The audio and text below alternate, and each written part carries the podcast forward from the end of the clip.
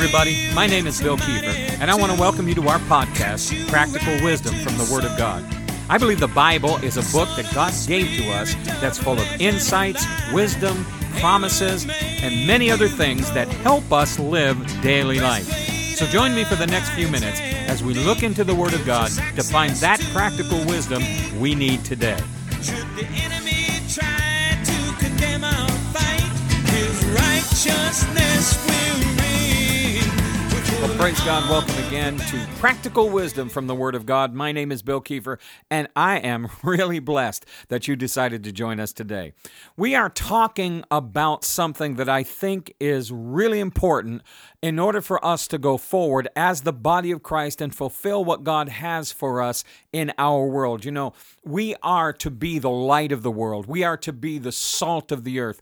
Light means to bring forth the revelation of God's life, of God's will, of God's purpose for humanity. You know, we sometimes have a different agenda than God does. There's a lot of important things going on in the world today. There are a lot of important things in your life and in my life. There really are important. They're real. I don't mean to minimize them, but I want you to know that there is another agenda, and that's God's agenda. And the most important thing to Him is His family.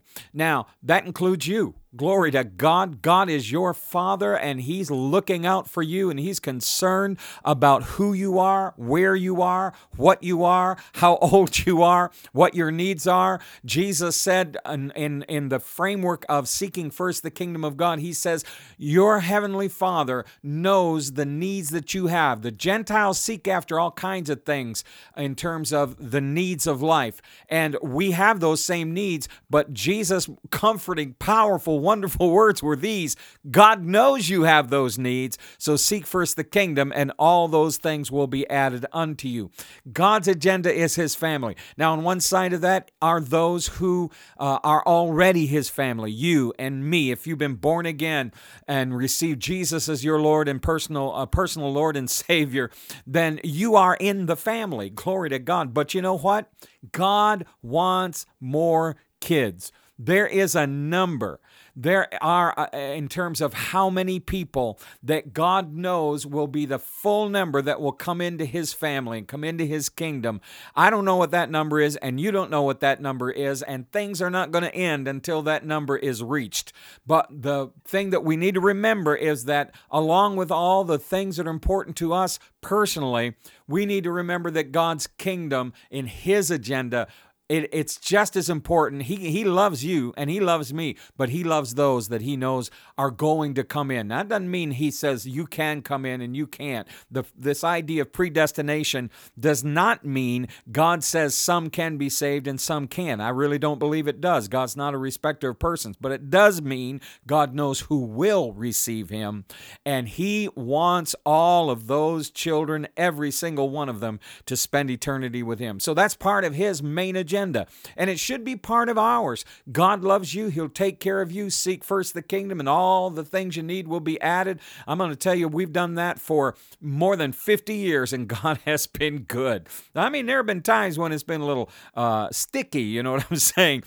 Things may not have worked out the way I thought they should, but overall, I look back on my years of service to Jesus Christ, and my Father has taken good care of me and my family. But now I want to understand, and I need to get solid in my life that He has more children. And part of the reason we're still here is that He wants all of those children to come in. So we need to understand that God wants us. God has a purpose for us in the world today beyond just ourselves. All right. Having said that, we've been talking about this idea that there is tremendous potential invested in every one of us who have been born again. God put Himself in us. God put His Spirit in us. God gave His Word to us. God created us in our initial creation in our mother's womb. He knew who and what we were. But when we were born again, that powerful creation in our mother's womb was energized by another kind of life, the life of God, the life of the Spirit. And so that's a tremendous potential that you have in you. Potential for what? Potential to serve God, potential to be the kind of a family member that you need to be, the potential to be the kind of worker that you need to be, but ultimately the potential to draw people unto Jesus, to fulfill the calling and destiny that every one of us has on our lives, and that involves reaching out to others as well as living in victory ourselves. I really believe God wants us to be able to live in victory, but there's more to it than that. So we talked about this tremendous potential. We talked about the fact that Jesus prayed for us, and he said, Father, they are not of this world, just as we are not of this world, or I am not of this world, Jesus praying. And he said, don't take them out of the world, but protect them while they're in it. We are not of this world. And then last time, and we've talked about a lot of things related to that, but last time we got into this thought that we need to understand the reality of the supernatural. If we're not of this world, what world are we of? We're of another world. What world? The world where God lives, the world of the Spirit. There is a world that created this world. We are not the creator world. We are living in the created world. So where is the creator world? It's where God lives. It's where His power flows from. It's where we are of, and so that's where our life is vitally joined to that other realm. And so we need to understand that there are indeed two worlds that we live in, the spiritual, the supernatural. Spiritual supernatural, let me put it that way, is real. And I was kind of stumbling. Last time I was looking, I pulled up the wrong scripture, and I kept stumbling over something, looking for something, and it's because I was in the wrong place. And I want to read it to you today. Ephesians chapter 2, verse 6. Listen to what it says.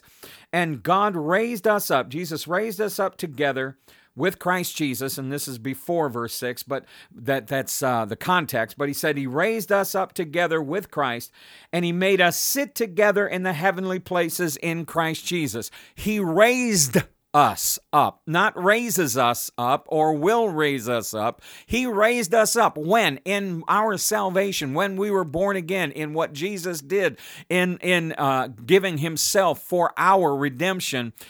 When we received it, he raised us up to do what? To sit together with him in heavenly places. So we're in heavenly places right now. We've been raised up and we're seated with him in heavenly places. Now, how can that be true? Because we exist on two levels. I'm seated in him. Now, see, the reality of that is Jesus is at the right hand of God the Father, and I'm in Christ. And so there is that aspect of that. I'm seated in him. I'm seated in his presence before the Father. I am in him. So I am in that presence. And yet we still need to understand that that points to the fact that I exist here and I exist there. I am connecting two worlds. I am a spirit being. God created me in his image and likeness. I am connected to the world of the Spirit, which is not just up there somewhere, but it's all around us as well. Paul said, 2 Corinthians 4:18, while we do not look at the things which are seen, but the things which are not seen, for things which are seen are temporary, but the things which are not seen are eternal. Things we cannot see that we can see are temporary. What does that mean? It means they're subject to change.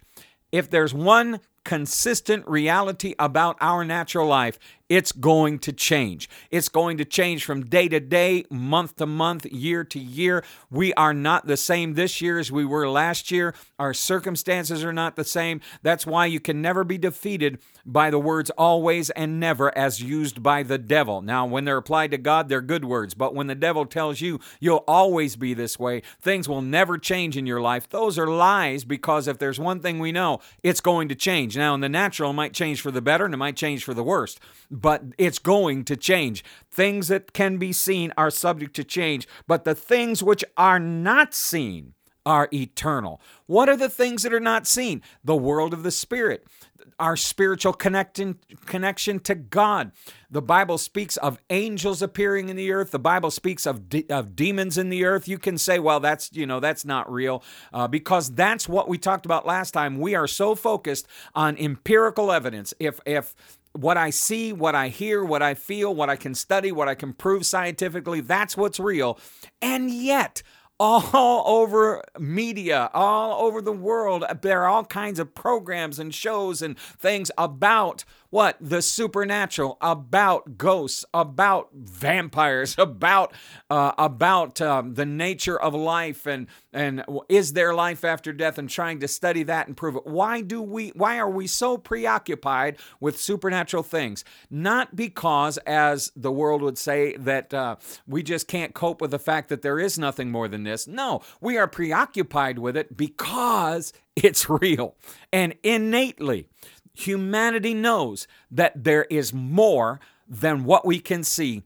And the Christian was born again in order to be the connection, to be that place of connection between the invisible and the visible. The invisible, which is eternal, and the visible, which is subject to change. And we become the bridge. We become the channel. That's part of what our whole reason for being here is all about. Yes, God is concerned about our daily living, and there's an awful lot of time that goes by with nothing special happening, but we are here to be a channel of the supernatural to the world, and that's where our great potential is drawn from. So we talked last time just about the fact that all these supernatural things, they really do exist. Paul said, if Christ was not raised, we are of all men most miserable. Now, that's talking about the resurrection of the dead, but that points to the fact that there is a supernatural part of this thing, and if there isn't, we're wasting our time. If there isn't, if this is just a good philosophy, there's a lot of good philosophies, but if there is an eternal God, if there is a supernatural realm, if there is a heaven, and if there is a hell, then everything rides on our understanding of that truth and being able to access that, not just for ourselves, but for the people around us. Don't be selfish and live just a natural Christian life. Be unselfish and seek for a connection. Seek to become a channel for that supernatural, for your life, for your family, but more important, for the people around you. I want to read a scripture today, and then I want to just talk to you a little bit about some of my experiences over the many, many years that I've served God. Galatians 3:1-3. I want to read this. Oh, foolish Galatians. Paul is talking to this Galatian church, and he says, you're foolish. Why are they foolish? He says, who has bewitched you that you should not obey the truth, before whose eyes Jesus Christ was clearly portrayed among you as crucified? This only I want to learn from you. Did you receive the Spirit by the works of the law, or by the hearing of faith? Are you so foolish? Having begun in the Spirit, are you now being made perfect by the flesh? Now, he's talking about the law there, but he's also talking about the flesh. He's talking about the natural. The law is something that we can do in the natural. That's why, as much as we, as Christians, as Spirit-filled people and born-again people, we complain and say, well, we're not bound by the law, and yet we continually gravitate back towards a formula, a system. We feel comfortable there because in the natural, we know what to do. In the Old Testament law, if I sinned, I offered this sacrifice. I can grasp that. I can understand that. But as a Christian, Paul says to them, do you think you're going to finish this thing off or be made perfect by the flesh? Didn't you start out in the Spirit? Didn't you start out not knowing anything of the natural in relation to the things of God? Didn't you start out by knowing something inside instead of knowing something in your mind? Because if you didn't start there, there's a problem. And I believe that every one of us needs to remind ourselves that we did not get born again in the flesh. One of the things that I see as a real issue in the body of Christ is too many people who went up front, repeated a prayer. I don't have people repeat prayers anymore. I'll tell them, this is what it says in the Bible. Romans 10:9-10 is a good one. And I'll say, this is what it takes to get saved. Now, I'm not going to pray and have you repeat a prayer, because it really doesn't matter that you get every word right. You pray. You ask Jesus to come into your heart. You confess him as Lord. If you do that from your heart, you're going to get saved. I think there are too many people didn't do that. And so they're walking around acting and trying to be saved, trying to act saved, but they never got saved. They never had an encounter with God. One of my prayers is that we get renewed in our encounter with God, because when I got saved, I didn't get saved because somebody convinced me. As a matter of fact, I was saved very young in my life, in 14, although it took a while for me to really walk it out until I got filled with the Holy Ghost. But I did get saved. I know I met Jesus, and the truth of it is I was going to a Christian youth group that my future wife, drugged me to. I didn't know about it, but I ended up there, and so I used to like to argue with them, and I always won the arguments. The thing is, I lost the war because God did something in me. God touched something in my spirit. God caused me to be born again. If there's one thing I knew that something inside of me had changed. I didn't know the words to put to it. I didn't know the theology behind it. Frankly, I didn't care about the theology behind it. I just knew that I had met Jesus and he changed my life from the inside out. We cannot, if we have not begun in the Spirit, if you didn't get saved and have an encounter with God, I want you to do something. Just go ask Jesus, Lord, help me to get to that encounter. If there's something that I can solidify in my salvation, I'll ask people to pray the prayer of salvation again, even if I think they might well be saved, because you can't get hurt by saying, Jesus, I receive you. I receive your sacrifice as the sacrifice for my sin. And I receive you and confess you with my mouth as the Lord of my life. I give myself to you. You never can be hurt by praying that again, even if it worked the first time. Listen, I think we need to pray that a little bit kind of frequently in our lives. And whenever there's a point of crisis, it wouldn't hurt you to just do that again, because it solidifies that I am in the Spirit. I am a part of God's family. I have been born again. I am not just natural. I am spiritual. The eternal lives in me. And so I feel like there's something that's happened. Now, that's where I started. I got born again. I was 14 years old. I didn't go forward at a church service or anything like that.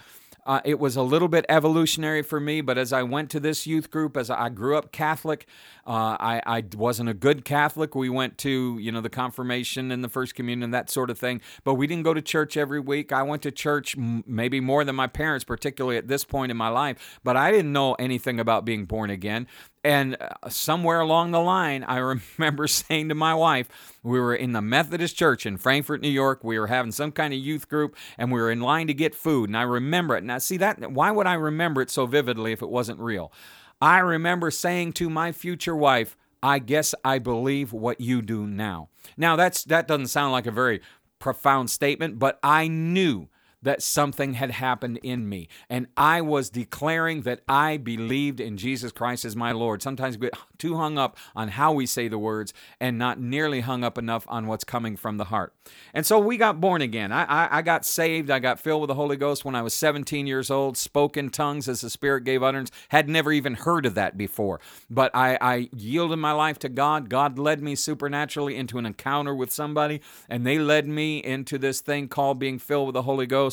And I believe in that today. It's de-emphasized in the church world right now, and I think it needs to get re-emphasized, because I know that's when the energy. I know I was born again before that, but I couldn't really live it. Once I received the Holy Ghost into my life and I gave him free reign, that's when, and I was filled with the Spirit and spoke with other tongues. I'm not ashamed to say it. I speak in tongues. Hallelujah. That's when something was unlocked in the inside of me, and I received the power almost overnight to stop being afraid to be a Christian and start to be a Christian in front of my friends. And I started ministry right away. I started a Bible study in my school. They started calling me preacher. Before that, I had a bad mouth. I was an athlete, and in the locker room, I tell you what, I'm not offended by anything anybody says, because I said it too. But I found the power to get by that, because I'd connected to something supernatural. Over those early years, We just simply believed in things. We didn't know a lot. Now, I want you to understand something. I believe in learning. I'm a teacher more than anything else. I love to dig into the Word of God, and I think a lot of our problems are because we have never become founded and established, stabilized on the Word of God and what the Word of God says. I'm not too big on other kinds of education, although I'm not against them. I think, it's good to learn about anything, but we need to be founded on the Word of God. Our foundation needs to be firmly established on the Word of God, and I believe every Christian needs to do that. Every Christian needs to get there. But something happens over the course of years. Now, when we first were born again, we didn't know anything about anything. We got filled with the Holy Ghost. It was during the charismatic renewal, and a whole lot of people. We went from a youth group of about 5 or 6 to a youth group of 20 to 25 in a small town in upstate New York. And we'd get together and we'd have our little business meeting, and invariably somebody would raise a hand and say, "Can we pray in tongues now?" And so we'd pray in tongues. We didn't know what we were doing. We didn't have all of the biblically established truths and all of the doctrinal. We weren't arguing about whether tongues was of the devil or not, I'll tell you that, because we knew it wasn't. We didn't know why it wasn't. We didn't know why it was of God, but we knew inwardly, in the Spirit, inside of us, we knew that we were filled with something that came from God. And so we began to believe things. We just would do things. We would accept things. And then as time goes on, you and me both, we grew up. Isn't it wonderful? And I believe important that we grow up in Christ. God doesn't want a whole bunch of little babies running around. He wants some mature sons and daughters. But in our becoming mature, we need to be careful that there's not something we lose. Now, I was part of a stream of ministry. I won't talk about who they were because it'll offend some of you and others of you be all excited, but it doesn't really matter. One thing I will say is that this was a group of people that really had a sense of the supernatural. Now, that's a good thing, but the downside of that sometimes is you get people who get out there in places that are not really God. When you're flowing in the supernatural, you're hearing from God. You're flowing with God. But if you're not founded on the Word, if you don't have good oversight in your life and more mature Christians to help you along, you'll find yourself in places that you don't belong. And if you can't judge things by the Word of God, if you don't have enough Word of God to judge things, you will be out there in places that the Word doesn't teach. And so that's the balance. We need both the Spirit and we need the Word. But sometimes when we start getting the Word in, then the reality of the Spirit begins to wane in our life. So we begin more and more to look to the natural side of things, the natural study, our natural understanding of the Word. When all the time what we need to do is get those things in balance, but never lose our childlike. I'm going to differentiate between childlike and childish in a moment, but we need to grab hold again of our childlike belief that things that we cannot see really are real, that there really is a supernatural God, that there really is a world out there that is in I don't know the right way to say, in parallel, in overlay of the natural world, that there is a spiritual world that we have access to. And so we were childlike. We accepted things. When we got to be more mature, and the maturity was good, we somehow lost the childlike acceptance of what was supernatural. We began to know, for instance, I started 3 churches. By the time the 3rd one rolled around, I still believed just as much in the supernatural, and we taught about the supernatural, and I believe we had a pretty good balance. And yet, even in our church that I thought had a pretty good balance, I have to say that we began to learn how to do things. We didn't need the Holy Ghost quite so much to run a service. And so you come to a place where every church, we were kind of wild and crazy and charismatics and Holy Ghost filled, and we danced, shout, and all that kind of stuff. And yet, even in our wild and crazy church, there was a certain way we did things, and most services were after the same pattern, and that's inevitable. You can't get condemned for that. It's inevitable. It's going to happen, but we need to be careful that we don't let that override that childlike belief that God could at any moment do something wonderful that is outside of our agenda, that this supernatural reality is there and that it's part of what we are. And so sometimes as we grow, we learn how to do things. We learn what to expect. We learn how to receive in other ways other than by the Spirit. And there's nothing wrong with that. Listen, God moves in many, many ways through natural things. But don't forget the one thing that we have that no other organization can have. And I really see a problem here right now with thinking that the right building, the right music, the right organization, the right financial approach, the right marketing. There's a lot of talk about a brand. Well, let me tell you what your brand is, folks. It's Jesus Christ of Nazareth and Him crucified. Hallelujah. And so, but there's talk about all this. Let's study the generations. Some of it is fine. A lot of it is good. It's good to do. But while you're doing it, remember something. There is a supernatural God. There is a supernatural warfare out there. There are demons, and there really are angels, and there really is a Holy Ghost, and we really do have a connection to this supernatural, eternal, invisible God, and He is real, and that world is real, and that part of our life is real. Don't ever lose that. Luke 18:17, Jesus says something where this is concerned. Assuredly, I say to you, whoever does not receive the kingdom of God as a little child will by no means enter it. You cannot learn your way into the kingdom of God. Hallelujah. That was a good one. You cannot learn your way into the kingdom of God. You cannot educate your way into the kingdom of God. As a matter of fact, if you're not already in the kingdom, then most of the learning and education, even theological, doctrinal, even Bible learning, will not help you if you're not already in, because you won't see the things that God has wants you to see in these things, because it's not just the education or the learning. It's the learning and education and the Word of God, mostly in the Word of God, with the interaction of the Spirit. Can I just tell you that the Holy Ghost lives inside of you. The author of the book lives inside of you, and He wants to give you insight. The Bible talks about that. I believe it's in 1 John. It says you have no need of a teacher. That doesn't mean we don't need teachers in the body of Christ, but He says you have an unction in you that will teach you what's right and wrong. If we ever lose the ability to tap into that place on the inside of us, then we're going to lose something in terms of our potential, our capabilities in the earth. We cannot lean to the natural things. We can use natural things.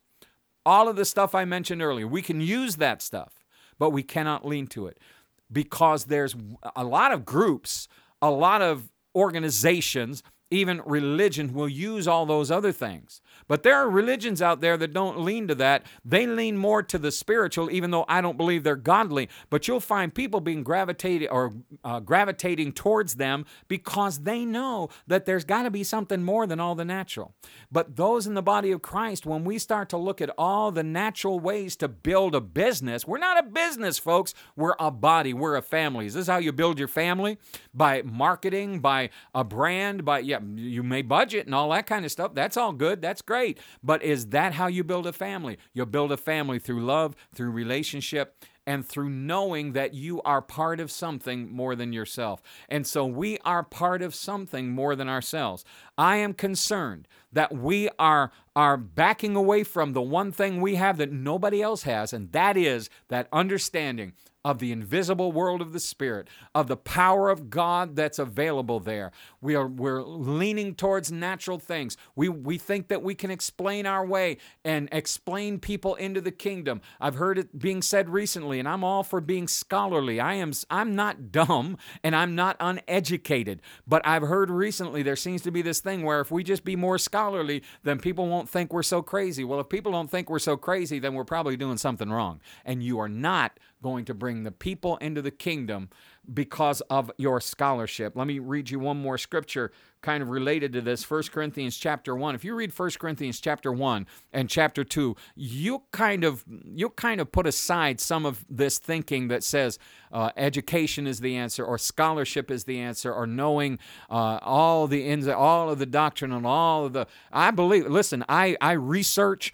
I think we need to know the cultures that the scriptures were written in, but I do want to say this as well. Paul wrote to the Ephesians, but the Holy Spirit in Paul wrote to you. Hallelujah. And so let me read 1 Corinthians chapter 1, 22 through 25. And this kind of sets up what we're looking at in terms of how we're going to reach the world, and this idea of a childlike acceptance of the fact of the invisible, supernatural, and that is a real thing, that power is real, that God is real, that world is real. I can't get away from the fact that we need to accept the fact that there's a world underneath or above.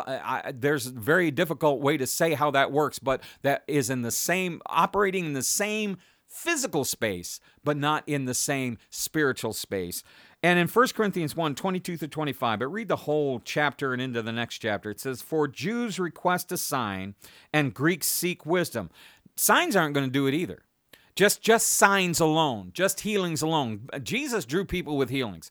The early church drew people with healings, and I believe healing needs to become a part of what we're doing again. But once you get their attention with the healing, Jesus always taught. Hallelujah. Paul taught. The apostles taught. So we need to give them the word, whether it's teaching or preaching, but giving them the word of God to go with the signs. But you see, the Jews, they just want the sign. But the Greeks, they seek after wisdom. We are descendant of the Greek way of looking at things.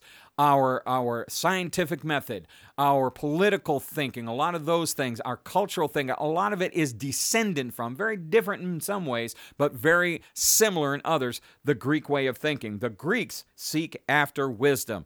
They want to hear things. They want the deep wisdom. They want empirical evidence, scientific method, and all that goes back to the Greeks. So when he says wisdom, it's also knowledge. But we preach Christ crucified, to the Jews a stumbling block, and to the Greeks foolishness. But to those who are called, both Jews and Greeks, Christ, the power of God and the wisdom of God, because the foolishness of God is wiser than men, and the weakness of God is stronger than men. Listen, we need to see what Paul is saying here. He was one of the most educated men of his day. He knew things that you and I probably don't know. He sat under the best teachers of his day, but he understood something.